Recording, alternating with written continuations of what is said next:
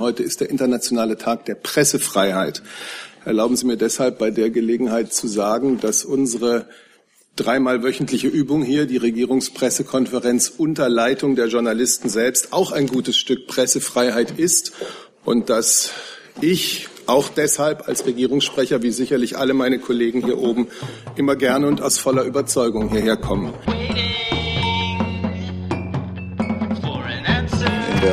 Bundespressekonferenz zur Regierungspressekonferenz mit Regierungssprecher Herrn Seibert und den Sprecherinnen und Sprechern der Ministerien, außer im Augenblick dem Auswärtigen Amt.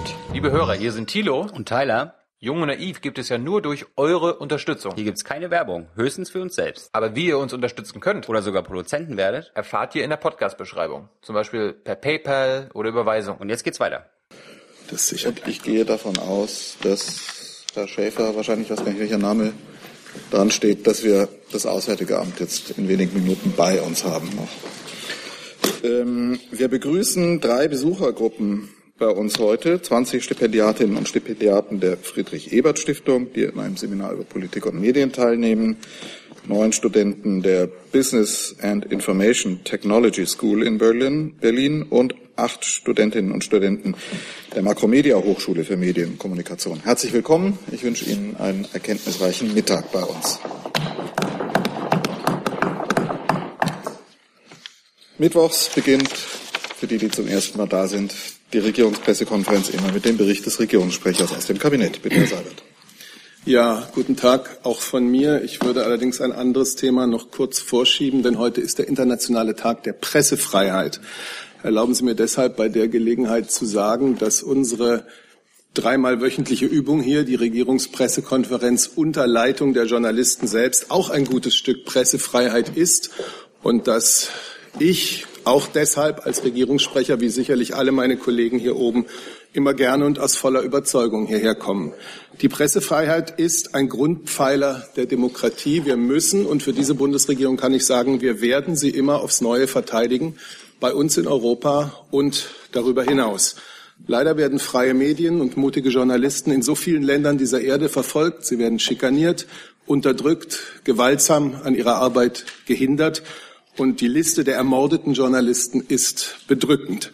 Sogar in einigen europäischen Ländern werden politisch unerwünschte Meinungen durch Einschränkungen der Pressefreiheit unterdrückt. Vor den Toren Europas werden reihenweise Journalisten verhaftet. Wir denken nicht nur, aber besonders heute an diese Journalisten, die wegen ihrer Arbeit hinter Gittern sitzen. Wir denken an Deniz Yücel und an viele andere. Ihre Gefangenschaft mahnt uns, wenn wir die Freiheit der Presse verlieren, verlieren wir die Freiheit, uns eine unabhängige Meinung zu bilden, und am Ende verlieren wir die Freiheit, als offene Gesellschaft zu leben.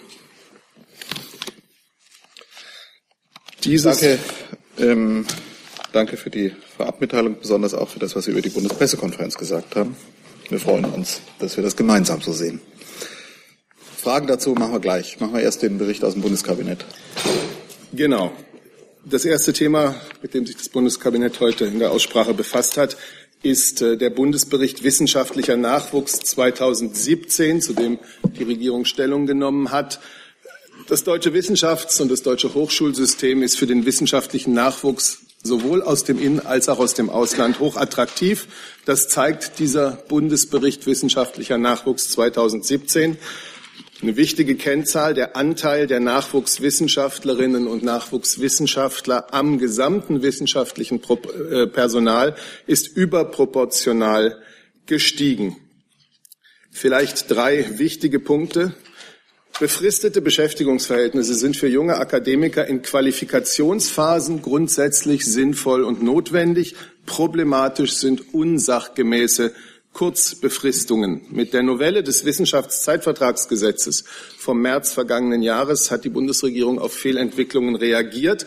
So ist eine Befristung nur zulässig, wenn die Beschäftigung der wissenschaftlichen oder künstlerischen Qualifizierung dient, also zum Beispiel bei einer Promotion. Wissenschaftliche Mitarbeiter, die Daueraufgaben haben, sagen wir Labor- oder Technikmitarbeiter, dürfen nicht mehr ohne sachlichen Grund befristet beschäftigt werden. Zweitens, die Bundesregierung hat das Problem der späten Berufung auf eine unbefristete Professur erkannt. Durchschnittlich geschieht das erst mit Anfang 40. Mit dem Tenure-Track-Programm hat sie darauf reagiert. Tenure-Track-Professoren erhalten nach einer erfolgreichen 6-jährigen Bewährung unmittelbar eine Lebenszeitprofessur. Der Bund stellt bis 2032 €1 Milliarde bereit, damit die Länder dauerhaft 1.000 zusätzliche Tenure-Track-Professuren schaffen können. Drittes Thema: Familien- und Karriereplanung. Zwar profitieren Wissenschaftlerinnen und Wissenschaftler mit Kindern von vergleichsweise flexiblen Arbeitszeiten, aber oft werden Kinderwünsche wegen finanzieller Unsicherheit aufgeschoben. Das Tenure-Track-Programm macht auch in dieser Hinsicht eine wissenschaftliche Karriere besser planbar. Ebenso sorgt das Professorinnenprogramm für mehr Familienfreundlichkeit und Chancengleichheit, wie auch der Pakt für Forschung und Innovation. Das Ganze hat Auswirkungen. Der Frauenanteil an Professuren an Hochschulen ist zwischen 2005 und 2014 von 14 auf 22% gestiegen. Der Frauenanteil an den außeruniversitären Forschungseinrichtungen ist gestiegen von 9 auf 17%. Ebenso gestiegen ist der Anteil ausländischer Nachwuchswissenschaftler an deutschen Forschungseinrichtungen um 3% zwischen 2006 und 2014 auf 15%. Die Bundesregierung hat im Februar diesen Jahres eine Strategie zur Internationalisierung von Bildung, Wissenschaft und Forschung beschlossen. Die Zuständigkeit für die Personalstruktur an den Hochschulen liegt natürlich bei den Ländern. Die Bundesregierung appelliert an die zuständigen Hochschulen und Wissenschaftseinrichtungen, Befristungsmöglichkeiten verantwortungsvoll zu nutzen und ihre Bemühungen um Chancengerechtigkeit und eine gute Vereinbarkeit von Familie und akademischer Karriere zu verstärken. Das nächste Thema im Kabinett war der Jahresbericht Bessere Rechtsetzung 2006, Jahresbericht also auch über unsere Erfolge beim Bürokratieabbau. Der Bericht stellt fest, wie die Gesetzgebung des Bundes Bürger und Bürgerinnen, Wirtschaft und Verwaltung entlastet und belastet. Für die Bürgerinnen und Bürger ergibt sich 2016 aus den von der Bundesregierung verabschiedeten Initiativen für Gesetze und Rechtsverordnungen insgesamt eine Entlastung um 2,1 Millionen Stunden im Jahr sowie um Kosten in Höhe von 6 Millionen € im Jahr. Die Bürokratiebremse hat auch im Jahre 2016 erneut deutliche Wirkung gezeigt. Sie wissen, nach dem Prinzip One in, One out müssen seit 2015 die Bundesministerien neu eingeführte Belastungen für die Wirtschaft durch Entlastungen an anderer Stelle wieder ausgleichen. Mit den 2016 verabschiedeten Initiativen der Bundesregierung sinkt die laufende Belastung der Unternehmen, soweit sie unter die Bürokratiebremse fällt, per Saldo um 574 Millionen € im Jahr.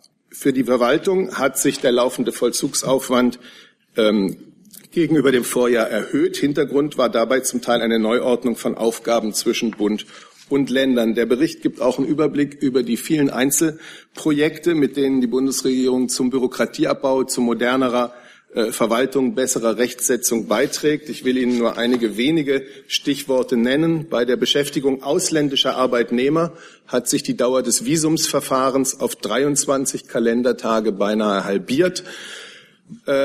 Im Anschluss an die Reform, die April 2016 in Kraft getreten ist, des Vergaberechts für Aufträge oberhalb der EU-Schwellenwerte, hat die Bundesregierung nun mit den Ländern auch weitreichende Erleichterungen für Vergaben unterhalb der Schwellenwerte vereinbart. Es sind zahlreiche Schriftformerfordernisse im Verwaltungsrecht des Bundes gestrichen worden, genau 586. Digitale Verfahren können damit leichter eingesetzt werden. Die Bundesregierung hat sich mit den Ländern geeinigt auf die Einführung eines gemeinsamen Portalverbundes. Also der Einsatz von E-Government in Deutschland wird damit künftig stark erleichtert und die Online-Ausweisfunktion des Personalausweises wird leichter anwendbar und attraktiver. Die Bundesregierung nimmt also Bürokratieabbau ernst. Bei jeder Neuregelung schaffen wir Transparenz über die Kosten und behalten das Ziel im Blick, Bürgerinnen und Bürger, Wirtschaft und Verwaltung zu entlasten.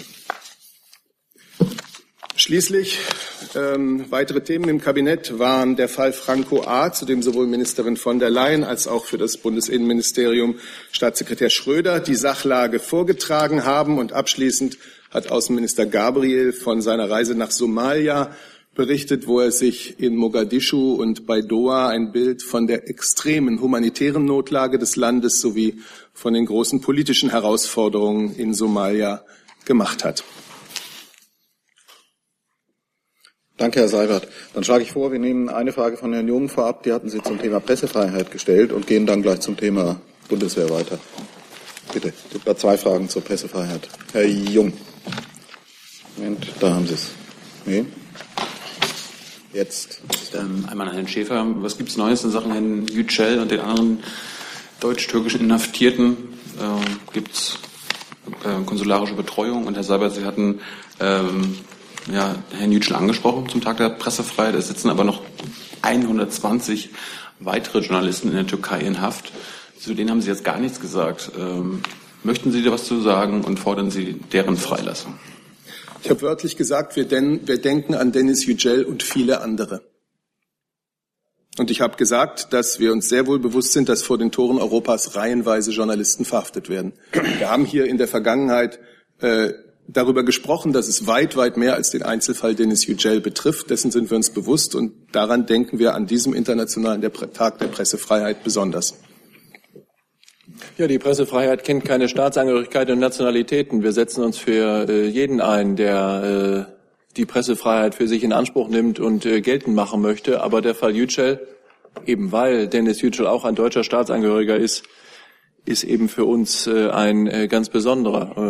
Und auf Ihre Frage, Herr Jung, in concreto kann ich nur antworten, wir sind weiter am Ball, aber wir prallen immer wieder an der fehlenden Bereitschaft der türkischen Behörden ab, im Fall Yücel etwas an den Haftbedingungen zu ändern oder auch die konsularische Betreuung möglich zu machen. Das wird uns nicht davon abhalten, das fortzusetzen. Ich habe Ihnen an dieser Stelle schon häufiger gesagt, dass der Fall Yücel ein sehr schwieriger Teil, sehr schwieriger bilateraler Beziehung mit der Türkei ist. Und das wird auch so lange so bleiben, wie die Lage so ist, wie sie sich heute darstellt. Herr Toyala? Ja, Herr Seibert, Sie sprachen jetzt gerade von der Wichtigkeit der Verteidigung der Pressefreiheit in der Welt. Warum spielt denn diese Säule der westlichen Werte bei der militärischen und wirtschaftlichen Kooperation mit der absolutistischen Monarchie in Saudi-Arabien scheinbar nur eine untergeordnete Rolle? Wie Sie schon sagen, scheinbar. Die Bundesregierung vertritt ihre Überzeugungen zu Menschenrechten. Und die Pressefreiheit ist nach unserer Auffassung eines und ein wichtiges demokratisches Recht in allen Ländern und gegenüber allen Ländern, mit denen wir Kontakte haben. Zusatz? Herr René Wildangel, Nahostexperte bei Amnesty International, der hat gesagt, es ist mittlerweile so, dass fast alle Menschen in Saudi-Arabien, die sich für die Menschenrechte einsetzen oder sich kritisch äußern, im Gefängnis sitzen. Wenn ich Sie jetzt richtig verstanden habe, sagen Sie, dass man trotz allem mit einem repressiven Staat wie Saudi-Arabien kooperieren kann. Sehe ich das richtig, oder? Die Bundesregierung pflegt Beziehungen, Kontakte, führt Gespräche mit vielen Ländern in der Welt, die unsere Vorstellungen von Menschenrechten oder von demokratischen Freiheiten nicht teilen. Das ist ein Faktum. Wir glauben nicht, dass es besser wird in diesen Ländern, wenn wir keine Kontakte mit ihnen pflegen. Wir glauben, dass es richtig ist, die Kontakte zu pflegen, die Gespräche zu führen, und zwar über alle Themen, auch über solche. Dann kommen wir jetzt, ist das noch zu dem Thema? Dann wechseln wir jetzt zum Thema Bundeswehr und gehen von hinten die Kabinettsthemen durch. Bitte, fangen wir an bei Ihnen. Ja, zwei Fragen an Herrn Nandt, Florian Neumann vom ZDF. Herr Nandt, wenn Sie mir noch mal kurz sagen können, die mündliche Ermahnung, die es gegeben hat im Fall Franco A. nach seiner Masterarbeit, war das aus Ihrer Sicht angemessen? Wenn Sie das mal ganz kurz einordnen können. Und die zweite Frage, wie ist das Ausmaß rechtsextremer Gesinnung in der Bundeswehr? Liegen Ihnen dazu aktuelle Studien vor? Und was unternimmt die Bundeswehr dagegen? Ja, fange ich zunächst mal mit Ihrer ersten Frage an. Die Ministerin hat sich dazu ja auch schon gestern eingelassen. Es war so, dass 2014 eine Masterarbeit abgegeben wurde. Wir haben dazu darüber jetzt am letzten Freitag erst spät Kenntnis darüber bekommen, dass es diese Masterarbeit gab. Bei dieser Masterarbeit ist es so, dass dort ganz extremistische Äußerungen drin standen, die sehr drastisch, sehr hart formuliert waren.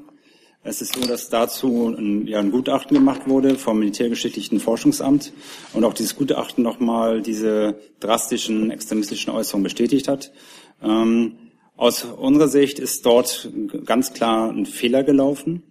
Den sind wir jetzt dabei, auch nochmal nachzugehen, weil es laufen ja gerade die Ermittlungen. Zum einen natürlich die Ermittlungen, die im Bereich des Generalbundesanwalts laufen, aber natürlich auch in unserem Bereich. Da haben wir auch über das Wochenende eine ganze Menge gemacht mit Ermittlungsteams, die in den verschiedenen Standorten waren. Aber Fakt ist, es wurde dort entschieden, auf der Ebene, dass gesagt wurde, okay, wir belassen es bei einer Ermahnung. So, und wenn man aber diesen Vorfall sieht und das auch noch einordnet in den heutigen Sachverhalt, dann ist es einfach verwunderlich, dass zum damaligen Zeitpunkt eben nicht zum Beispiel der MAD eingeschaltet wurde, weil dann hätte man auch Kenntnis von diesem Vorgang gehabt. Und das ist ja auch ein Punkt, den auch die Ministerin angesprochen hatte in ihren Einlassungen jetzt am Wochenende, aber auch ganz normal jetzt gestern vor allen Dingen auch nochmal in vielen Medien, dass gerade hier in dem Bereich, als Beispiel Illkirch, Fehlverhalten eben nicht konsequent aufgeklärt wurde, dieses auch nicht abgestellt wurde und daraus die Konsequenzen gezogen wurden.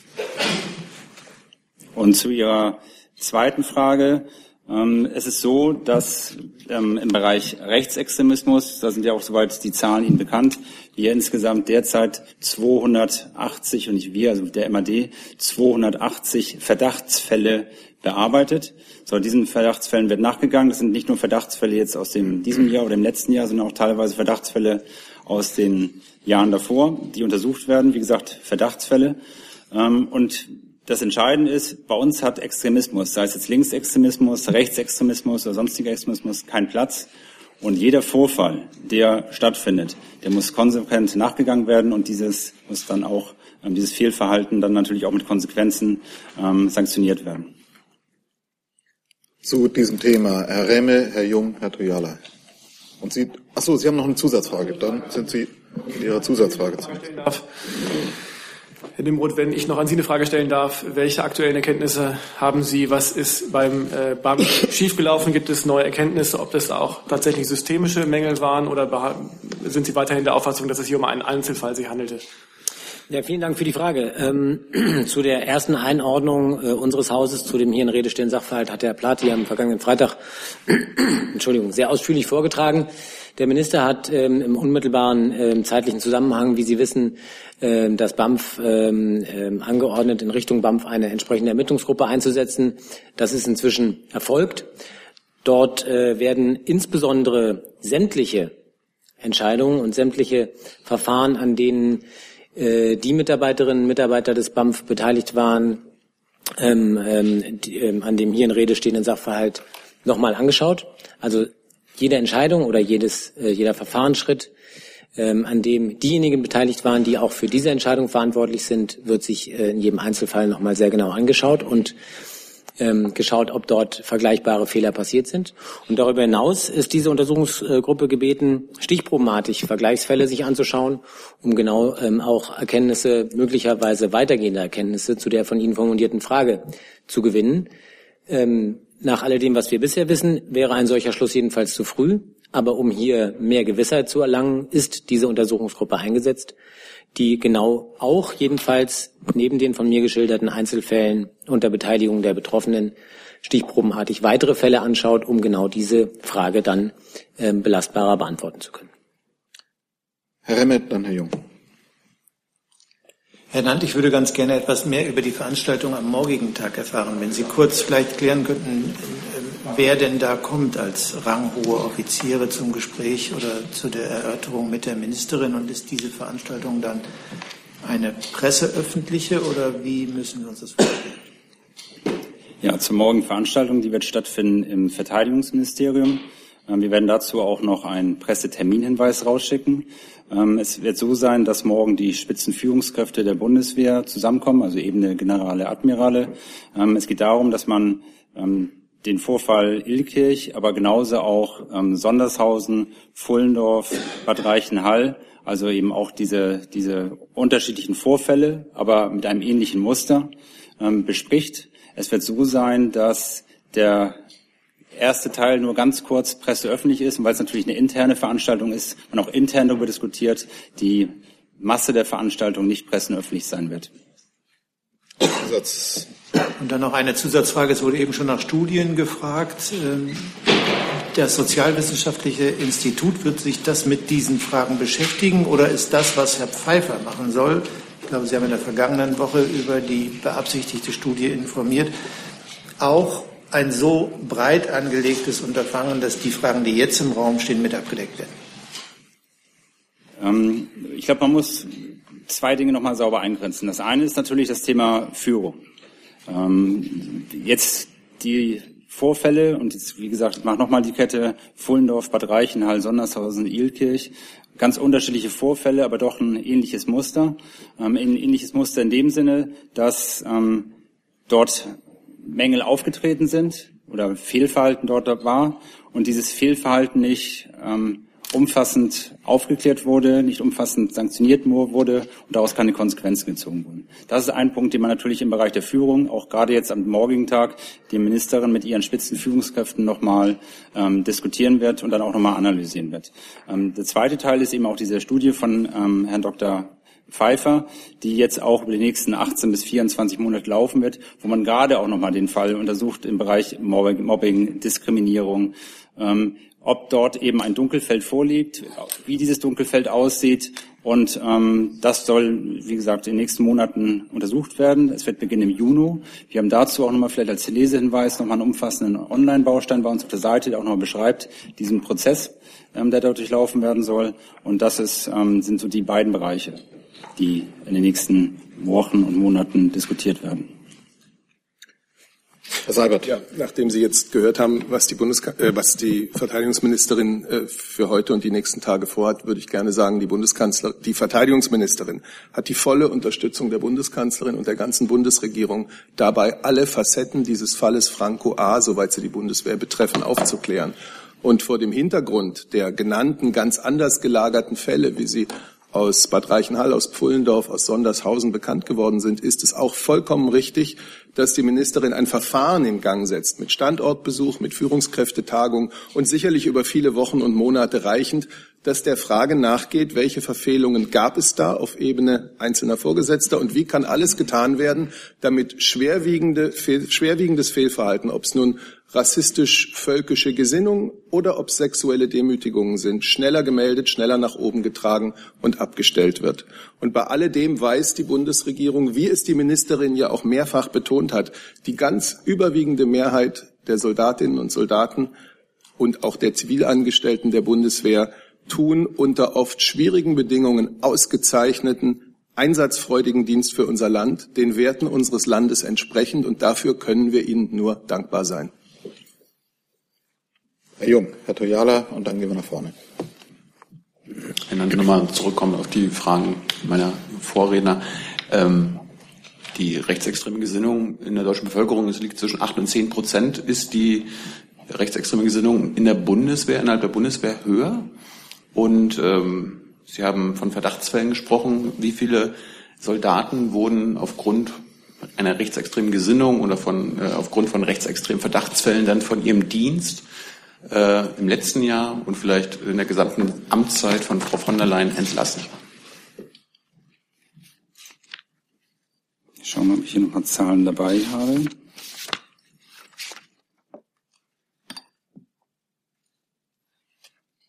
So, einmal vielleicht zu den Zahlen Entlassung kann ich Ihnen jetzt keine Zahlen liefern.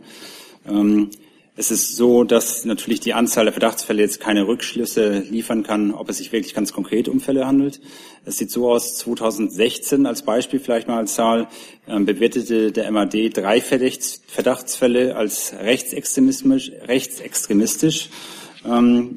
Und wenn man die Zahl der Verdachtsfälle sieht, ist es so, dass jeder Verdachtsfall einer zu viel ist. So, und vor allem, wenn dieser Verdachtsfall sich erhärtet, muss man jedem Verdachtsfall oder jedem Fall konsequent nachgehen. Und das ist der Punkt. Ich finde es schwer zu sagen, was ist die bessere Zahl, was ist die schlechtere Zahl. Der Punkt ist, es muss verhindert werden, dass insgesamt rechtsextremes Gut, sei es in der Bundeswehr, aber sei es auch außerhalb der Bundeswehr, sich weiter verbreitet. Und dem muss man konsequent nachgehen. Und das erwartet man natürlich von jedem Vorgesetzten, von jedem Mitarbeiter. Und deswegen machen wir auch zum Beispiel nochmal ab Juni oder ab Juli diesen Jahres, wo wir ja auch ganz bewusst schon Bewerber, die bei uns eingestellt werden sollen, im Vorwege untersuchen, um im Rahmen des Datenabgleichs zu erkennen, frühzeitig zu erkennen, ob wir vielleicht einen Bewerber einstellen, der eine falsche Denkrichtung hat. Ich kann jetzt aus den Zahlen keine These daraus machen, dass ich sage, bei der Bundeswehr ist es so. Das ist auch zu pauschal.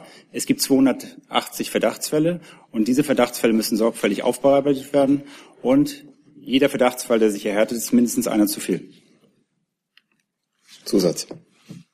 Wie sollen Sie Zahlen zu den Entlassungen in den letzten Jahren nachrechnen? Ich versuche das, ob ich sie liefern kann. Klar, gar kein Thema. Meine Frage geht in eine ganz ähnliche Richtung. Es gibt verschiedene Berichte, wonach der Verdächtige auf ein rechtsextremes Netzwerk innerhalb der Bundeswehr zurückgegriffen habe. Über welche Erkenntnisse verfügen Sie da, Herr Nant? Und eine weitere Frage. Er soll auch eine Todesliste geführt haben. Was sind die Namen auf dieser Liste? Gibt es da neue Erkenntnisse? Erstmal komme ich auf die Frage von Herrn Jung. Ich kann ganz schnell liefern. Meine Mitarbeiter hinten sind ganz schnell. In den Jahren 2012 bis 2016 wurden 18 Angehörige der Bundeswehr vorzeitig wegen Rechtsradikalismus aus der Bundeswehr entlassen. Als Zahl einmal, damit man es einordnen kann. Und zu Ihren Fragen bezüglich Netzwerk, Todesliste, bitte haben Sie Verständnis, dass ich zum Stand der Ermittlungen mich nicht äußern darf und auch nicht äußern kann. Wenn Sie dazu Fragen haben, dann müssen Sie bitte an den Generalbundesanwalt sich wenden. Dann habe ich Ihre Frage notiert und Herr Jessen auch noch zu dem Thema. Ne? Und dann wechseln wir das Thema auch. Busemann von Reuters, eine Frage an Herrn Seibert. Sie haben eben gesagt, dass die Verteidigungsministerin die volle Unterstützung der Bundesregierung hat. Heißt das denn auch, dass sich die Bundesregierung die Einschätzung von Frau von der Leyen zu eigen macht, dass die Bundeswehr insgesamt eine Führungsschwäche hat und ein Haltungsproblem? Ich glaube, es ist hier jetzt sehr klar dargelegt worden, was die Haltung von Frau von der Leyen ist. Ich empfehle auch immer die ganze Lektüre dessen, was sie in den letzten Tagen in Interviews oder in dem offenen Brief gesagt hat. Und sie hat sehr klar gemacht, mehrfach, das, was ich auch noch einmal betont habe, dass die überwiegende Mehrzahl der Bundeswehrangehörigen, seien sie Soldaten, Soldatinnen oder Zivilangestellte, ihren Dienst tadellos in ausgezeichneter Weise für unser Land tun und auch den Werten unseres Landes entsprechen und dass wir ihnen dafür Dank schulden. Herr Jessen. Ja. Frage an Herrn Nant. Sie haben von einem Muster gesprochen, das kurz skizziert. Ist das ein Wiedererstarken oder war es in Wahrheit nie verschwunden dessen, was man früher beschönigend Chorgeist im falschen Sinne bezeichnet hat? Und zweite Frage, ist das Konzept der inneren Führung, für das ja auch der Name Ulrich de Maizière historisch steht, ist das in Schieflage geraten? Wird das teilweise ausgehebelt? Es gab ja bei der Umwandlung der Bundeswehr von einer wehrpflichtigen eine Freiwilligenarmee solche Befürchtungen, dass eben sozusagen die natürliche demokratische Struktur bei einer Freiwilligenarmee möglicherweise unterhöhlt würde. Sind diese Muster Indizien dafür, dass diese Befürchtungen jetzt wahr werden? Ja, ich kann jetzt hier keinen Unterschied erkennen, ob es sich um eine Freiwilligenarmee und Wehrpflichtarmee handelt. Ich sehe das nicht so. Ich glaube, dass das keine Rolle spielt. Wenn man auch sieht vor allen Dingen, dass die betroffenen und handelnden Personen in diesem Sachverhalt alles Soldatinnen und Soldaten sind, die eingestellt wurden, also die jetzt die Vorhalte sind, in einer Zeit, als wir die Wehrpflichtarmee hatten, kann ich daraus keinen Schlüssel ziehen, dass ich sage, durch die Freiwilligenarmee hat sich was verändert. Kann ich auch durch meinen Eindruck selbst als ehemaliger Bataillonskommandeur sagen, weil ich selbst in einer Freiwilligenarmee Kommandeur war, Kompaniechef war, in einer Wehrpflichtarmee und ich dort sage, es gibt dort keinen Unterschied. Es ist eine Frage der Führung. Zu dem Punkt Konzept der inneren Führung. Das lese ich jetzt ab und zu mal, Konzept der inneren Führung, aber Konzept der inneren Führung ist wesentlich mehr. Konzept der inneren Führung ist auch der Staatsbürger in Uniform. Also es ist so umfassend, dass man nicht sagen kann, diese Vorfälle haben jetzt eine Auswirkung auf das Konzept der inneren Führung. Das Konzept der inneren Führung ist richtig, aber es geht darum, und das ist jetzt hier das Thema, um Führung. Das heißt also, wie stelle ich Fehlverhalten fest, wie kläre ich es auf, wie stelle ich es ab und wie kann ich die Konsequenzen daraus ziehen. Und das ist das Muster, was gleich ist. Das heißt, hier wurde bei allen 4 Fällen, und sind alle total unterschiedlich, sei es jetzt im Bereich Rechtsextremismus, wo wir jetzt gerade in großen Ermittlungen sind, die jetzt laufen, sei es im Bereich Anfeindungen, sei es im Bereich Denunziantentum, also ganz verschiedene Dinge, die dort gelaufen sind, war es immer der Punkt, und das ist das Muster, dass Dinge über Wochen, Monate gelaufen sind. Und es bedarf dann immer einer Eingabe an den Wehrbeauftragten, einen Brief an die Ministerin, dass wir quasi nochmal von oben reingeschaut haben und dass irgendwo auf Zwischenebenen es in diesen ganz konkreten 4 Fällen man gesehen hat, es ist quasi nicht nach oben gekommen. Es wurde nicht abgestellt. Und das können wir uns einfach nicht erlauben, weil ich glaube, das ist ganz entscheidend auch für uns. Und der Punkt für unsere Glaubwürdigkeit der Bundeswehr ist es einfach entscheidend, dass wenn sowas passiert, wir dem nachgehen und wir verhindern, dass sowas weiter stattfindet. Und dann natürlich auch die betroffenen Personen auch sanktionieren. Herr Schäfer, jetzt. Ja, wenn Sie erlauben, möchte ich mich da nur ausdrücklich auch dem anschließen, was Herr Nanter gerade gesagt hat. Ich vertrete ja, wenn Sie so wollen, gewissermaßen den Blick von außen und das Auswärtige Amt. Und da wird natürlich auch von außen, von unseren europäischen Partnern in Frankreich und anderswo darauf geachtet, wie wir mit dieser Art von Fällen umgehen. Und es ist ja bedauerlich, dass in dem einen Fall, dem Fall von Franco A., wenn ich das richtig sehe, einige der Vorfälle in eine Zeit fallen, in der der Offizier in der deutsch-französischen Brigade im Einsatz gewesen ist.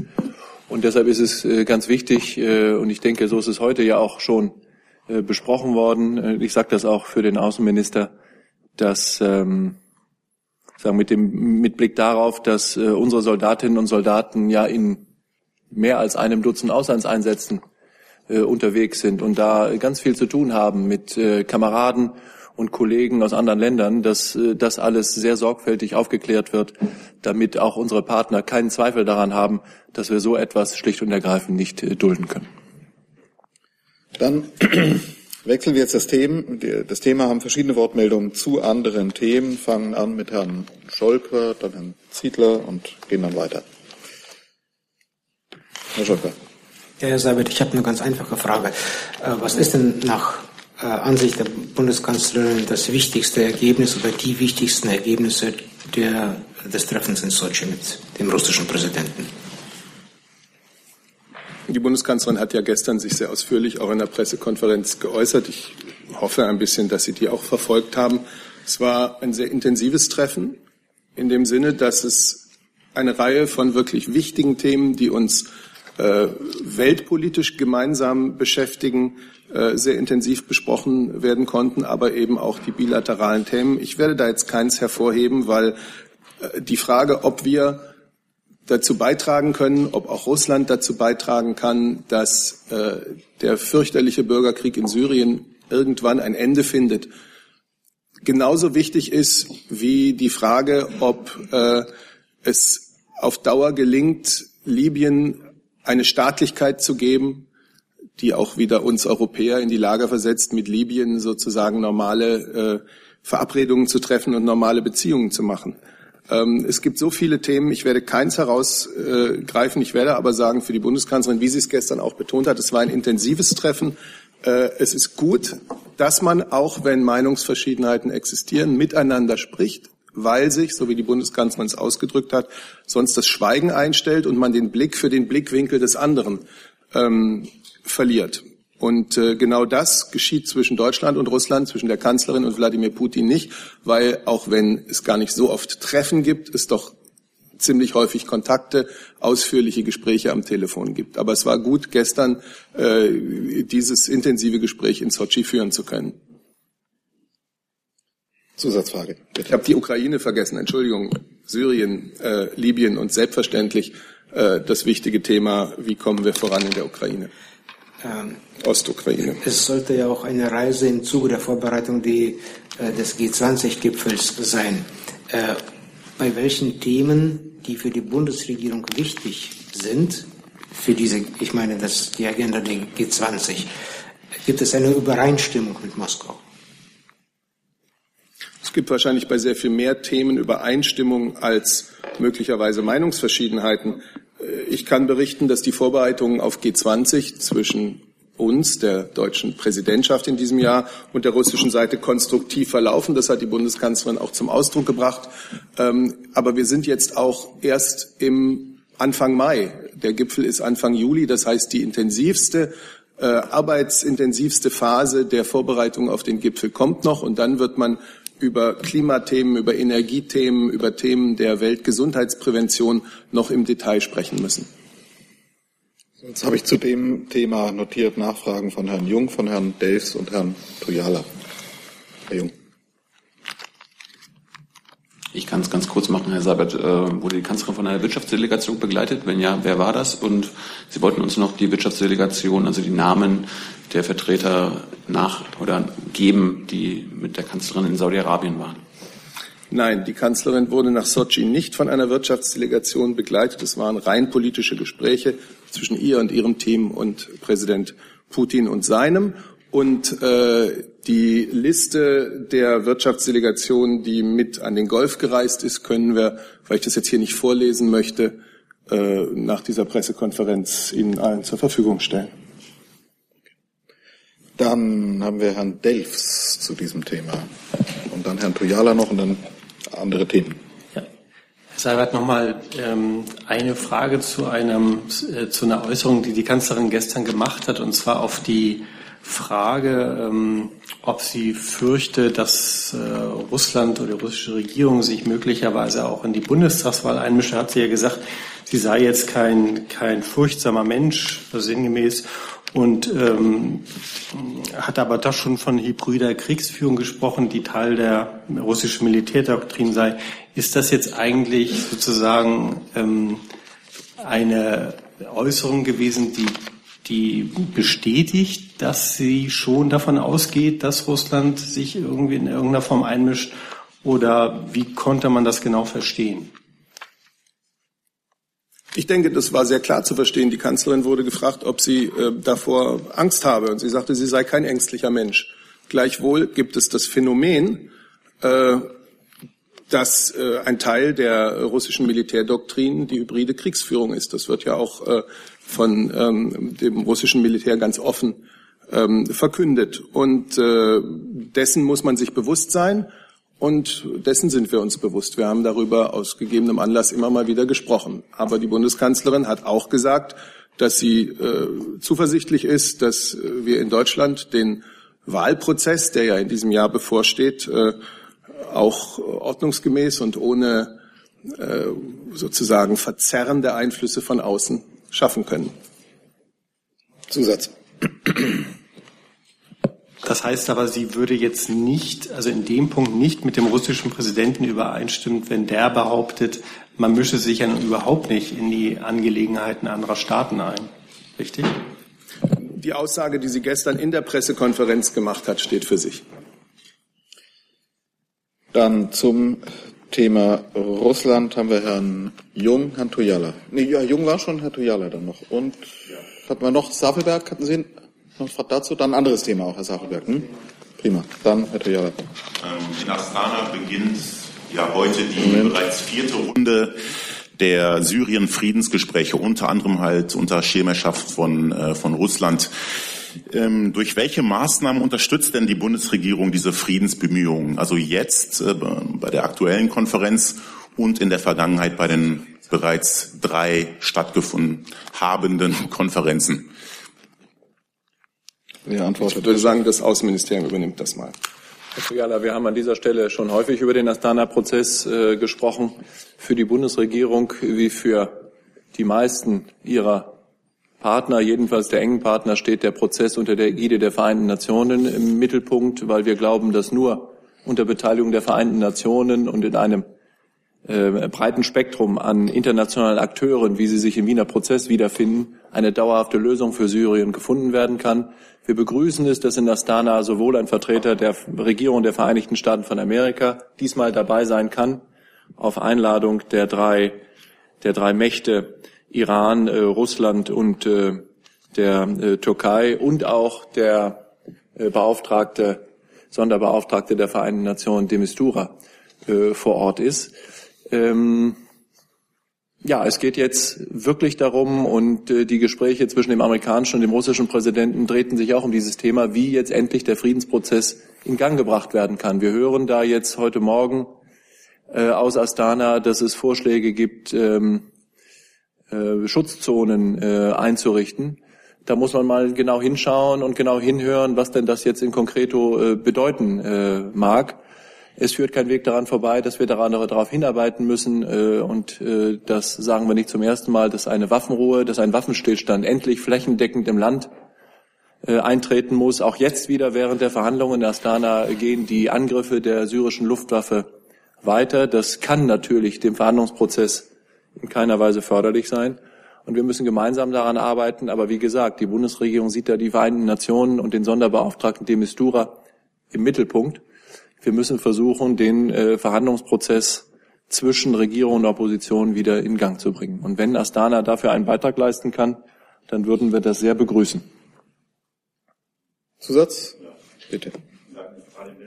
Wenn Astana dazu einen Beitrag leisten kann, bedeutet das, dass Sie jetzt in der Analyse der vergangenen Konferenzen, die ja bereits stattgefunden haben und von denen halt viele sagen, dass sie durchaus produktiv waren, dass Sie diese Einschätzung nicht teilen? Astana hat, wenn ich das richtig sehe, versucht, sich auf Fragen des Waffenstillstands zu konzentrieren. Und die Ergebnisse haben wir in den letzten Monaten gesehen. Auch Astana hat das syrische Regime nicht davon abgehalten, sogar erneut Tabubrüche zu begehen und Chemiewaffen einzusetzen. Der Waffenstillstand ist heute genauso brüchig wie vor Monaten und wie vor einem Jahr. Deshalb kann man, glaube ich, nicht davon sprechen, dass Astana einen Durchbruch gebracht hätte oder größere Erfolge gebracht hätte, die unmittelbar ein bessere Aussichten für den Friedensprozess oder etwa für das Schicksal, das Los der Menschen im Land gebracht hätten. Das ändert nichts an der Einschätzung, ich wiederhole das gerne nochmal, dass wir uns wünschen, dass es Fortschritte gibt. Und wenn Astana dazu einen Beitrag leisten kann, dann würde uns das sehr freuen. Ich will nur ganz kurz daran erinnern, dass auch Präsident Putin in der gestrigen Pressekonferenz ja gesagt hat, er sei überzeugt davon als russischer Staatspräsident, dass eine Lösung für die Syrienfrage nur unter Federführung der Vereinten Nationen gefunden werden könne. Dann neues Thema, Herr Ziedler, und dann... Ich hätte zwei, drei Fragen zum Themenkomplex Grenzkontrollen im Schengen-Raum. Da hat ja gestern am späten Nachmittag die EU-Kommission mehr oder weniger kundgetan, dass die letzte Verlängerung sei, die man nun genehmigt habe, und dass spätestens in 6 Monaten die Grenzkontrollen unter anderem in Deutschland auslaufen müssten. Es gibt jetzt schon einige Stimmen, die sagen, die Lage lasse dies gar nicht zu. Und da wollte ich fragen Sie, Herrn Dimroth, wie das Bundesinnenministerium die Lage einschätzt. Ist man schon so weit, dass die Grenzkontrollen zu diesem Zeitpunkt auslaufen könnten? Und hält man sich, falls dem nicht so sein sollte oder falls die Einschätzung nicht so sein sollte, auch offen sozusagen im nationalen Alleingang? Da gibt es ja auch sozusagen den entsprechenden Paragraphen oder Artikel im Schengen-Kodex vorzugehen. Und vielleicht noch an Herrn Seibert die Frage, das Projekt oder das Programm Back to Schengen ist ja auch sozusagen vom Europäischen Rat im Beisein der Kanzlerin verabschiedet oder begrüßt worden. Ich wollte schlicht fragen, ob die Kanzlerin weiterhin darauf drängt, dass sozusagen man zu einem völlig grenzkontrollfreien Binnenverhältnis in Europa zurückkehrt. Dankeschön. Ja, vielen Dank für Ihre Frage, Herr Ziedl. Tatsächlich ist es ja so, dass die Kommission jetzt einen Vorschlag vorgelegt hat, Grenzkontrollen an bestimmten Binnengrenzen für einen Zeitraum von nochmal 6 Monaten zu verlängern. Wir sind der festen Auffassung, dass jedenfalls mit Stand heute sowohl aus migrations- als auch aus sicherheitspolitischen Gründen ein Verzicht auf die derzeit durchgeführten Grenzkontrollen nicht in Frage kommt. Deswegen ist der Vorschlag dem Grunde nach zunächst mal zu begrüßen. Wie Sie sicher wissen, bedarf der ja im nächsten Schritt einer Zustimmung durch den Rat. Wir werden die Zeit nutzen, die dieser Prozess in Anspruch nehmen wird, um den Vorschlag der Kommission im Detail zu prüfen und dann auch abschließend zu bewerten. Zu begrüßen ist allerdings auch schon heute, dass in dem Vorschlag der Kommission ein klares Bekenntnis zu polizeilichen Fahndungsmaßnahmen im Grenzgebiet enthalten ist, der sogenannten Schleierfahndung. Wir begrüßen das sehr nachhaltig und können auch nur nochmal diese Gelegenheit nutzen, um sozusagen appellhaft an die Bundesländer heranzutreten, von diesen Maßnahmen, soweit sie dort rechtlich zulässig sind, Gebrauch zu machen und soweit das nicht der Fall ist, entsprechende rechtliche Grundlagen zu schaffen. Klar ist aber auch, dass solche Schleierfahndungen Grenzkontrollen schon deswegen nicht vollständig ersetzen können, weil das Instrument der Zurückweisung durch solche Grenzkontrollersatzmaßnahmen wie Schleierfahndung eben gerade nicht möglich wäre, weil der oder die Betroffenen immer dann schon auf dem jeweiligen Staatsgebiet angetroffen werden und eben nicht an der Grenze. Und das ist ein fundamentaler Unterschied, was die Wirksamkeit und die verschiedenen Maßnahmen, die an die jeweiligen Instrumente geknüpft sind, betrifft. Wir bestreben also die Kommission, wir unterstützen also die Kommission in ihrem Bestreben, zunächst mal Grenzkontrollen weiterhin möglich zu halten. Wir unterstützen die Kommission selbstverständlich auch in ihrem Bestreben, zu dem hohen Gut der einschränkungslosen Reisefreiheit in Europa zurückzukehren, also auf dem Weg zurück zu Schengen. Ob aber tatsächlich in 6 Monaten ein Zustand erreicht ist, der ein hinreichend stabiles Maß an Außengrenzsicherung, der ein hinreichend stabiles Maß an sicherheitspolitischen und migrationspolitischen Bewertungen zulässt, mit dem Ergebnis, dass der Verzicht auf Binnengrenzkontrollen tatsächlich verantwortbar ist. Das lässt sich heute wirklich nicht belastbar sagen. Wir begrüßen, dass die Kommission Grenzkontrollen weiter ermöglicht. Wir sind der Auffassung, dass diese zunächst jedenfalls erforderlich sind, werden uns den Vorschlag sehr genau anschauen, um dann zu einer Entscheidung zu kommen, inwieweit und mit welchen Kautelen möglicherweise der unterstützt werden kann. Dann ist, wie gesagt, im nächsten Schritt der Rat zu befassen. Und eine Bewertung dessen, was in 6 Monaten ist, ist von hier aus wirklich nicht belastbar leistbar. Zu dem Thema Herr Jessen und Herr Neumann. Herr Demuth, wie nah sehen Sie Realita-Bedingungen, unter denen der Brenner gegebenenfalls dicht gemacht werden muss? Naja, das ist keine Entscheidung, die von uns oder von hier aus zu treffen wäre, sondern das ist zunächst mal eine Entscheidung, die die österreichische Regierung zu treffen hätte. Wir sehen ein nicht unerhebliches Migrationspotenzial aus Nordafrika, das ist bekannt. Wir beobachten sehr aufmerksam die Migrationsströme, insbesondere nach Italien. Da ist eine gewisse Dynamik in der Entwicklung, ohne allerdings jetzt wirklich weit und sozusagen exorbitant über den Zahlen des Vergleichszeitraums 2016 zu liegen. Insbesondere beobachten wir noch keine deutliche oder massive Zunahme im Ankunftsgeschehen in Deutschland.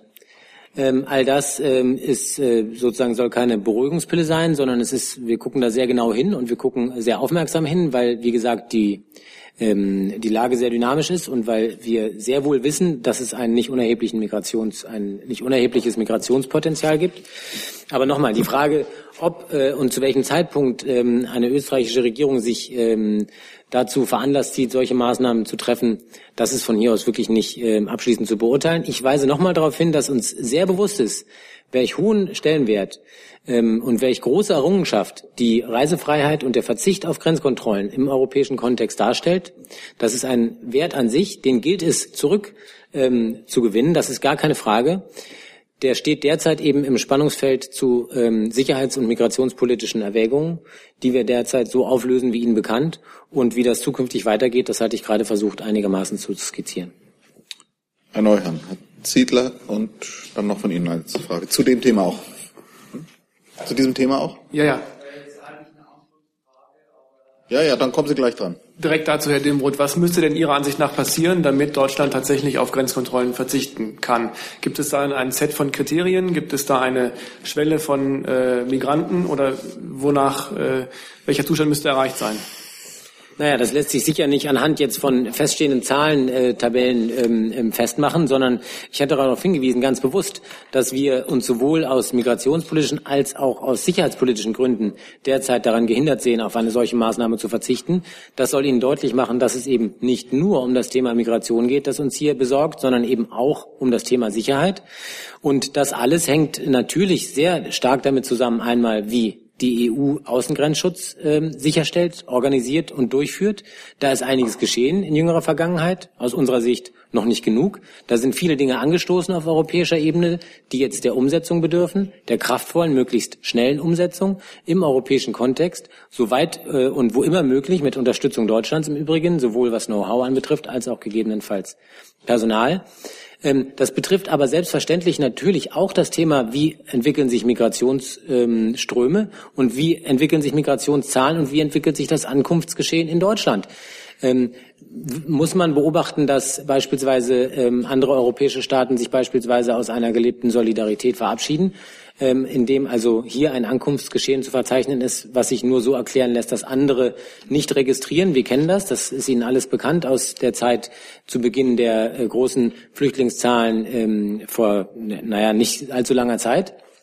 Also all das sind Faktoren, die wir sehr aufmerksam beobachten, migrations- wie sicherheitspolitische, die in ein Gesamtbild zusammengefügt werden müssen, um dann zum jeweils geeigneten Zeitpunkt als Entscheidungsgrundlage dienen zu können für die Frage, weitere Grenzkontrollen nötig oder nicht nötig. Das ist aber nicht vorstellbar im Sinne von Ankunftsgeschehen kleiner als ist gleich keine Grenzkontrollen erforderlich, sondern es ist ein Gesamtbild, was sich zusammensetzt aus einer Vielzahl von Erkenntnissen, die teilweise natürlich angereichert werden durch gewisse prognostische Bestandteile, um dann, wie gesagt, auf möglichst breiter Tatsachenbasis eine solche Entscheidung treffen zu können. Herr Ziedler, und dann Ihre Zusatzfrage, bitte. Ja, auch noch eine Nachfrage. Sie sagten, es gäbe das Bemühen, zu diesem Zustand zurückzukehren. Auf der anderen Seite gibt es ja auch in der Unionsfraktion wird ja eher argumentiert, man müsse die Grenzkontrollen ausweiten. Da ist seit Monaten oder fast im Jahr dieses Thema Schweiz immer wieder im Gespräch, wird auch jetzt gefordert, die Grenzkontrollen auf die deutsch-Schweizer Grenze auszuweiten. Ich wollte Sie fragen, ob Sie uns da was sagen können. Da gab es ja diesen Aktionsplan, deutsch-Schweizer Aktionsplan vor einigen Monaten. Können Sie da etwas zur Umsetzung sagen, beziehungsweise ist Herr de Maizière möglicherweise mit Überlegungen beschäftigt, tatsächlich auf diese Forderung einzugehen und auch an der Grenze zur Schweiz dauerhafte Grenzkontrollen zu erwägen? Also zunächst mal muss man da, glaube ich, differenzieren. Der Vorschlag der Kommission, wie Sie wissen, ja auch aus vergangener Tätigkeit, betrifft zunächst mal das bestehende Grenzregime, das heißt, was Deutschland betrifft, die deutsch-österreichische Grenze und beschränkt sich auch darauf. Sie hatten richtigerweise bei Ihrer ersten Frage darauf hingewiesen, dass es neben dem Rechtsregime des Schengener Grenzkodex, der jetzt Grundlage für den Vorschlag der Kommission bildet, sehr wohl auch die Möglichkeit gibt, nationalstaatlich zu entscheiden, bestimmte Grenzkontrollmaßnahmen anzuordnen, sodass das eine aber jedenfalls mit dem anderen zunächst mal unmittelbar nichts zu tun hat. Was die deutsch-Schweizer Grenze anbetrifft, dazu hat der Minister sich auch mehrfach geäußert, schauen wir auch da selbstverständlich sehr aufmerksam hin und beobachten auch eine, sagen wir mal, messbare Zunahme im Einreisegeschehen, aber keine, die jetzt so stark von sozusagen in den Zahlen zugenommen hätte, dass aus unserer Sicht Stand heute die Einführung von Grenzkontrollen auch an dieser Grenze erforderlich wären. Das heißt aber nicht, weil das Ganze natürlich immer ein sehr dynamischer Prozess ist, dass es damit ausgeschlossen wäre. Im Gegenteil, wenn wir zu einem Zustand kämen, wo das aus übergeordneten Gründen für erforderlich gehalten würde, dann wäre das sicher ein Mittel der Wahl. Hinzu kommt aber, dass jedenfalls bisher die Zusammenarbeit mit unseren Schweizer Kollegen wirklich sehr gut funktioniert, sowohl auf grenzpolizeilicher als auch auf migrationspolitischer Ebene und eine Reihe von Kooperationen sozusagen tagtäglich gelebt werden und umgesetzt werden, sodass wir bisher ein Bild haben, was weder von dem tatsächlichen Migrationsgeschehen noch von der Kooperationsbereitschaft unserer Schweizer Partner zu dem Erfordernis, zu dem zwingenden Erfordernis Einführung Grenzkontrollen führt. Sollte sich das ändern, ist das selbstverständlich eine Option, auch aufgrund der oder auf Grundlage der nationalstaatlichen rechtlichen Möglichkeiten, die der Schengener Grenzkodex vorsieht, eine entsprechende Maßnahme zu ergreifen. So, Ihre Frage hatte sich erledigt. Insofern hat sich's erledigt. Dankeschön. Dann mit neuen Themen Herr Eisenring, Frau Küffner, Herr Jung, Herr Safelberg. Also neues Thema, dann hätte ich dann auch noch ein neues Thema. Ja, okay, gut. Dann nehmen wir die Themen noch mit auf, die jetzt gemeldet sind. Und Sie haben auch noch eins? Wer hat noch Themen? Also, Sie hatten auch noch. Also ist noch eine ganze Menge. Gut. Die jetzt gemeldet sind, nehmen wir noch dran, dann schließen wir. So, Herr Eisenring. Jetzt haben Sie. Ja, vielen Dank, Herr Eisenring von der Neuen Zürcher Zeitung. Nehmen Sie vielleicht doch das vordere Mikrofon, oder? Das vor Ihnen? Kann ich, ja. Gerne. Wir bleiben gleich bei der Schweiz. Ich habe eine Frage ans Auswärtige Amt. Es geht um diese Spionagegeschichte. Und zwar möchte ich zunächst mal fragen, ob Herr Staatssekretär Lindner befriedigende Informationen und Erklärungen erhalten hat von der Schweizer Botschafterin. Zweite Frage, ist das jetzt... Diese Vorkommnisse, ist es eine Belastung für die bilateralen Beziehungen Deutschland-Schweiz? Und noch eine letzte Frage ans Finanzministerium. Da möchte ich wissen, ob Sie weiterhin das Vertrauen in die Schweiz haben, dass sie an ihrer Weißgeldstrategie weitermacht. Vielen Dank.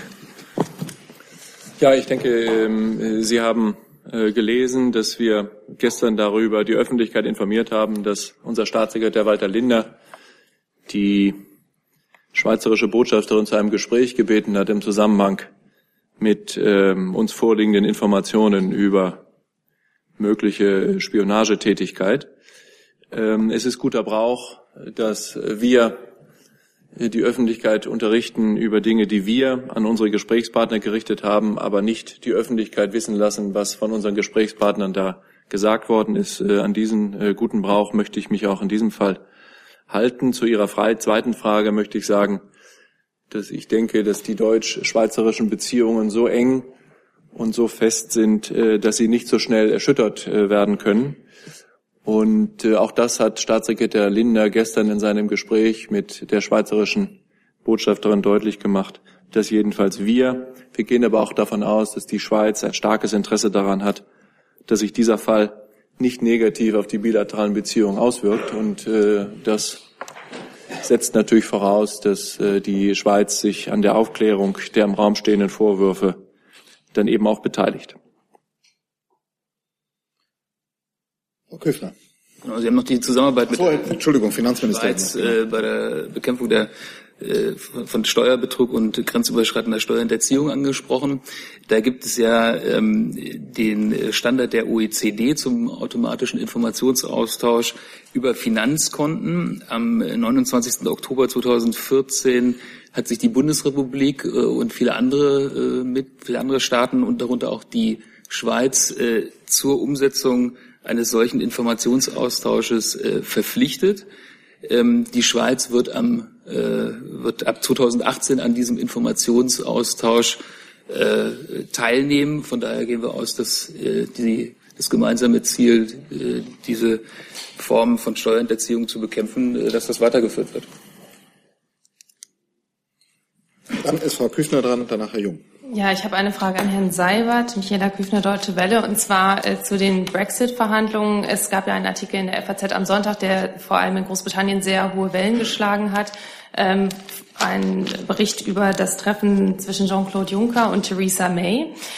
Zunächst mal wollte ich da nachfragen, ob es ein Telefonat von Herrn Juncker und der deutschen Bundeskanzlerin am Mittwochabend gab und ob es da einen Erkenntnisgewinn auf der deutschen Seite gab, der dazu geführt hat, dass der tatsächlich in die Regierungserklärung am Donnerstag eingeflossen ist.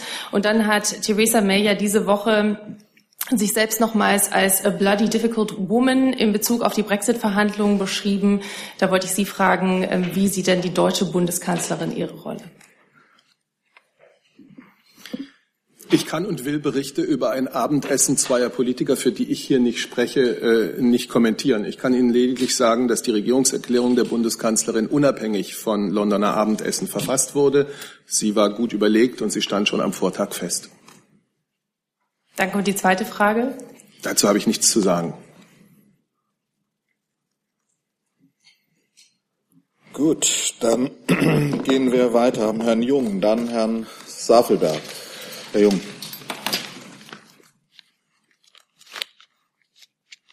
Herr Schäfer, ich wollte zum Nahostkonflikt kommen.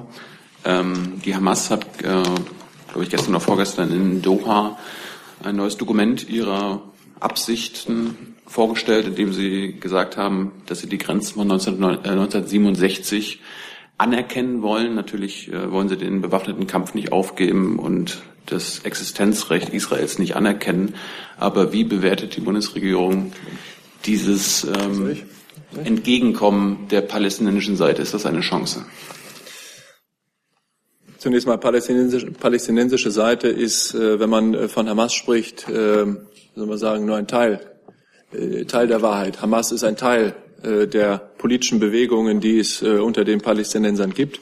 Sie können sicher sein, dass wir das, was da vorgestern veröffentlicht worden ist und die Art, wie es veröffentlicht worden ist und auch die Vorarbeiten vor der Veröffentlichung, einschließlich der Beteiligung von ganz vielen da in Doha sehr aufmerksam verfolgt haben, dass manche der extremistischen Forderungen der Hamas jetzt nach langen Jahren aufgegeben worden sind, ist hoffentlich ein Schritt in die richtige Richtung.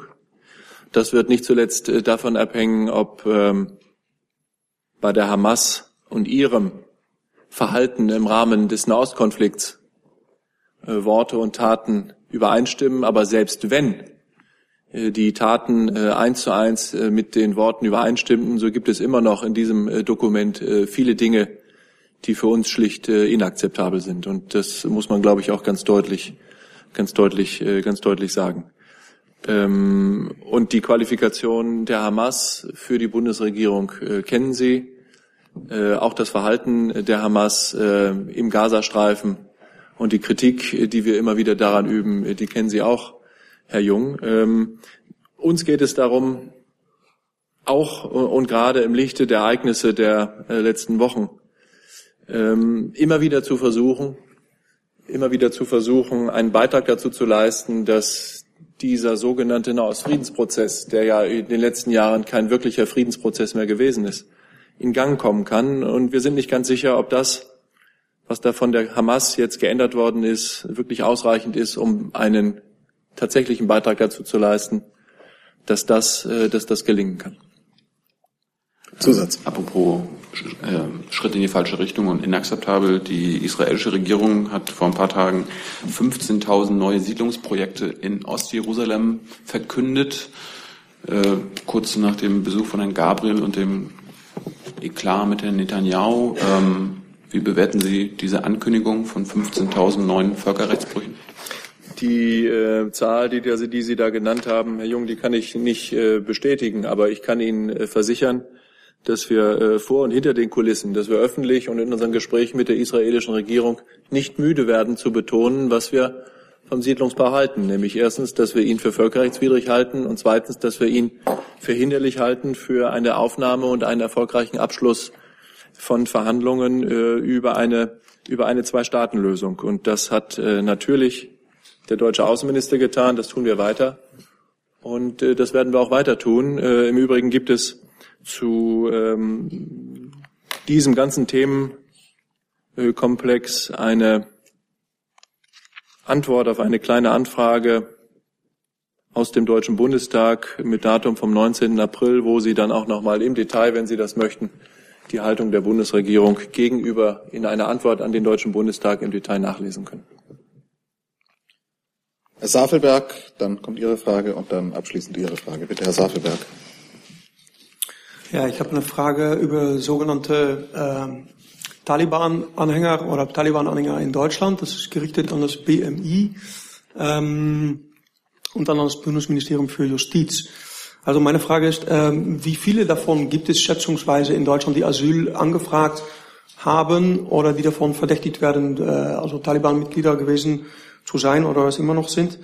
Und die Frage an das BMJ dann auch, ob das Ministerium oder Ministerien dann auch damit ein bisschen überlastet sind. Also nachdem überall auch die IS-Anhänger auffällig sind, natürlich andere Terrormilizen, aber jetzt auch die Taliban, also ob das überlastet. Und dann auch noch eine anschließende Frage für das BMI bezüglich das Engagement von der Firma McKinsey. Also ob Sie bestätigen können, dass da Praktikanten von McKinsey 2.000 € am Tag bekommen haben, um für das BAMF tätig gewesen zu sein. Fange ich vielleicht noch mit Ihrer ersten Frage an. Also es gibt das Phänomen, darüber haben wir auch hier schon mehrfach gesprochen, dass es teilweise Schutzsuchende gibt, die mit dem Vortrag bei dem BAMF vorstellig werden, dass sie zumindest in der Vergangenheit sich dieser Organisation der Taliban angehörig gefühlt haben oder angehörig waren. Ich kann Ihnen hier keine Größenordnung nennen, weil das statistisch in der Form nicht aufgearbeitet wird. Das gilt für sämtliche solche Vorträge.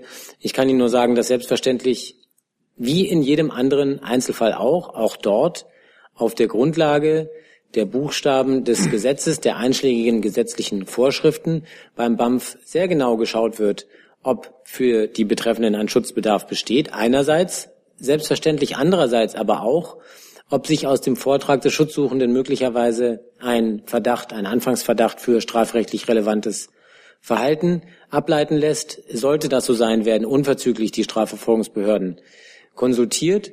Und im Übrigen, jedenfalls wenn der Vorwurf, der sich hier möglicherweise ableitet, erheblich genug ist, ergibt sich ja auch ein Konnex zu dem durch den Antrag eingeleiteten Asylverfahren. Denn ab einer bestimmten Strafhöhe, ab einer bestimmten Erheblichkeit eines strafbar vorwerfbaren Verhaltens mag das auch Auswirkungen auf den jeweiligen Antrag an sich haben. Wie gesagt, eine konkrete Zahl kann ich Ihnen hier nicht nennen. Und zu Ihrer zweiten Frage, wenn ich die schon vorwegnehmen darf, das kann ich Ihnen hier nicht bestätigen. Ich kenne aber auch zugegebenermaßen den von Ihnen angesprochenen Sachverhalt jetzt nicht im Detail, so dass ich auch gerne zusage, die Frage nochmal mitzunehmen. Ich gehe mal davon aus, dass Sie sich zunächst mal vor allem an die von Ihnen angesprochene Unternehmung richten sollte und nicht so sehr an uns. Aber nichtsdestotrotz kann ich die Frage gerne nochmal mitnehmen und nachhaken, ob im Ministerium zu diesem Fall bei uns Erkenntnisse vorliegen. Ja, ich ergänze das insoweit. Vielen Dank für die Frage. Sie haben ja sicherlich auch aus den Medien schon wahrgenommen, dass es tatsächlich einige Verfahren beim Generalbundesanwalt gibt zu diesem Komplex. Über die Zahl lässt sich aber im Moment noch nicht, der Generalbundesanwalt hat ja schon einige Zahlen genannt. Für die genauen würde ich Sie bitten, sich an die Pressestelle des Generalbundesanwalts zu wenden. Aber tatsächlich muss in jedem Einzelfall ja geprüft werden, ob ein Anfangsverdacht vorliegt. Und sicherlich ist es eine Belastung für die Behörde, aber im Moment ist ja gar nicht absehbar, wie viele Verfahren sich daraus tatsächlich ergeben. Herr de Roth hat ja gerade schon ausgeführt, dass im Moment auch die Anzahl der tatsächlichen Fälle noch gar nicht erfasst ist. Und insofern bleibt erstmal abzuwarten, wie sich das entwickelt. Und sicherlich halten wir natürlich immer die Belastung des Generalbundesanwalts im Auge. Und da erfolgt ja aber auch ein Austausch von Kräften mit den Bundesländern. Dann Ihre Frage bitte. Ja, Zahlen Südwestrundfunk, auch ans BMJ die Frage. In Koblenz ist einer der größten Neonazi-Prozesse geplatzt, nur weil der Richter die Altersgrenze erreicht. Der Ergänzungsrichter steht nicht zur Verfügung. Unabhängig von diesem Fall, ist das noch zeitgemäß? Ist die Strafprozessordnung da noch zeitgemäß, wenn es möglich ist, dass so ein großer, auch international beachteter Prozess platzt, nur weil der Richter die Altersgrenze erreicht? Also Sie werden sicher Verständnis haben, dass ich zu dem Einzelfall, ich habe den natürlich auch wahrgenommen, wir kennen das Verfahren. Ich kann, wie gesagt, Einzelfragen müssten Sie nach Koblenz richten. Unabhängig, aber da scheint es ja einiges in dem Verfahren, scheint ja auch wirklich eine längere Verfahrensdauer hervorgerufen zu haben. Aber da, wie gesagt, Einzelheiten bitte in Koblenz erfragen. Ganz generell kann man sagen, dass die Strafprozessordnung Vorschriften für die Unterbrechung und Aussetzung der Hauptverhandlung vorsieht und dass sie im Grunde genommen, dass die insoweit ausreichend sind und den Einzelfällen auch gerecht werden können. Es gibt immer die Möglichkeit, dass auch andere Richter das übernehmen können, wenn die mit in der Hauptverhandlung schon zugegen waren. Warum das hier im Einzelfall jetzt nicht der Fall war, kann ich Ihnen nicht sagen, müssten Sie dann dort erfragen. Dann Ihre Frage und noch eine Frage von Herrn Jung, bitte. Guten Tag, Martin Weise, Tschechische Presseagentur. Wie bewerten die Kanzlerin und das Auswärtige Amt die gestrigen und heutigen Entwicklungen in Tschechien? War das etwas, das die Kanzlerin und das Amt überrascht hat, oder hat man sowas erwartet? Und könnte das Ende der Regierung von Herrn Sobotka die Kooperation in Sachen wie Migration oder Brexit negativ beeinflussen? Danke. Fangen Sie mal an. Ja, wir haben sehr gute und sehr enge Beziehungen mit der tschechischen Regierung gepflegt. Es gehört sich, glaube ich, nicht, von hier aus in Berlin auf die innenpolitisch oder parteipolitisch motivierten Entscheidungen des tschechischen Ministerpräsidenten einzugehen. Wir wünschen uns, wir hoffen, dass wir bald wieder so gut und so eng und so vertrauensvoll mit einer tschechischen Regierung zusammenarbeiten können, wie das bisher der Fall gewesen ist. Und wir sind sehr zuversichtlich, dass das auch gelingen wird. Herr Seibert, Ergänzung, Widerspruch, nicht der Fall. Dann Herr Jung, letzte Frage. Liebe Hörer, hier sind Thilo und Tyler. Jung und Naiv gibt es ja nur durch eure Unterstützung. Hier gibt's keine Werbung, höchstens für uns selbst. Aber wie ihr uns unterstützen könnt oder sogar Produzenten werdet, erfahrt ihr in der Podcast-Beschreibung. Zum Beispiel per PayPal oder Überweisung. Und jetzt geht's weiter. Bitte. Ja, zur deutsch-amerikanischen Beziehung. Herr Schäfer, wie bewertet die Bundesregierung die US-Reisewarnung für Europa? Und Herr Seibert, Ivanka Trump hat eine Stiftung für weibliche Unternehmer angekündigt bzw. schon gegründet. Hat die Bundesregierung oder Frau Merkel gleich selbst finanzielle Zusagen für diese Stiftung gemacht? Das wird jedenfalls in Amerika berichtet. Ja, das wird nicht nur in Amerika berichtet, das wurde im Umfeld des W20-Gipfels vergangene Woche hier ja auch in Deutschland ausgiebig berichtet und in dieser Regierungspressekonferenz besprochen. Es handelt sich im Übrigen nicht um eine Stiftung, sondern um die Initiative, einen Fonds einzurichten in Verbindung mit der Weltbank, der dafür genutzt werden solle, um weibliches Unternehmertum in aller Welt, sowohl in entwickelten wie in weniger entwickelten Ländern zu fördern. Ein Fonds, in den staatliche Gelder wie auch privatwirtschaftliche Gelder einfließen würden. Das ist der Grundgedanke, der in der Tat von Ivanka Trump bei diesem W20-Gipfel auch vertreten wurde. Die Bundeskanzlerin, alle auch andere Teilnehmerinnen dieses W20-Gipfels haben darauf sehr positiv reagiert. Wir werden das jetzt in die G20-Vorbereitungen hineintragen und werben für diesen aus unserer Sicht sehr sinnvollen Fonds. Ja, zu der an mich gerichteten Frage, Herr Jung, möchte ich sagen, ich habe das leider nur in den Agenturen gesehen und mir den Text dieser, ich nehme an, nicht einer Reisewarnung, sondern einer Reiseinformation des amerikanischen State Departments nicht selber angeschaut. Ist ein weites Feld, ganz Europa mit Terrorgefahr zu verbinden. Das ist mir jedenfalls aufgefallen, aber da ich den Text nicht im Detail kenne, erlaube ich mir, den jetzt auch nicht im Detail zu qualifizieren. Versuche ich gerne, klar. Gut, dann sind wir am Ende. Ich danke Ihnen für den Besuch in der Bundespressekonferenz.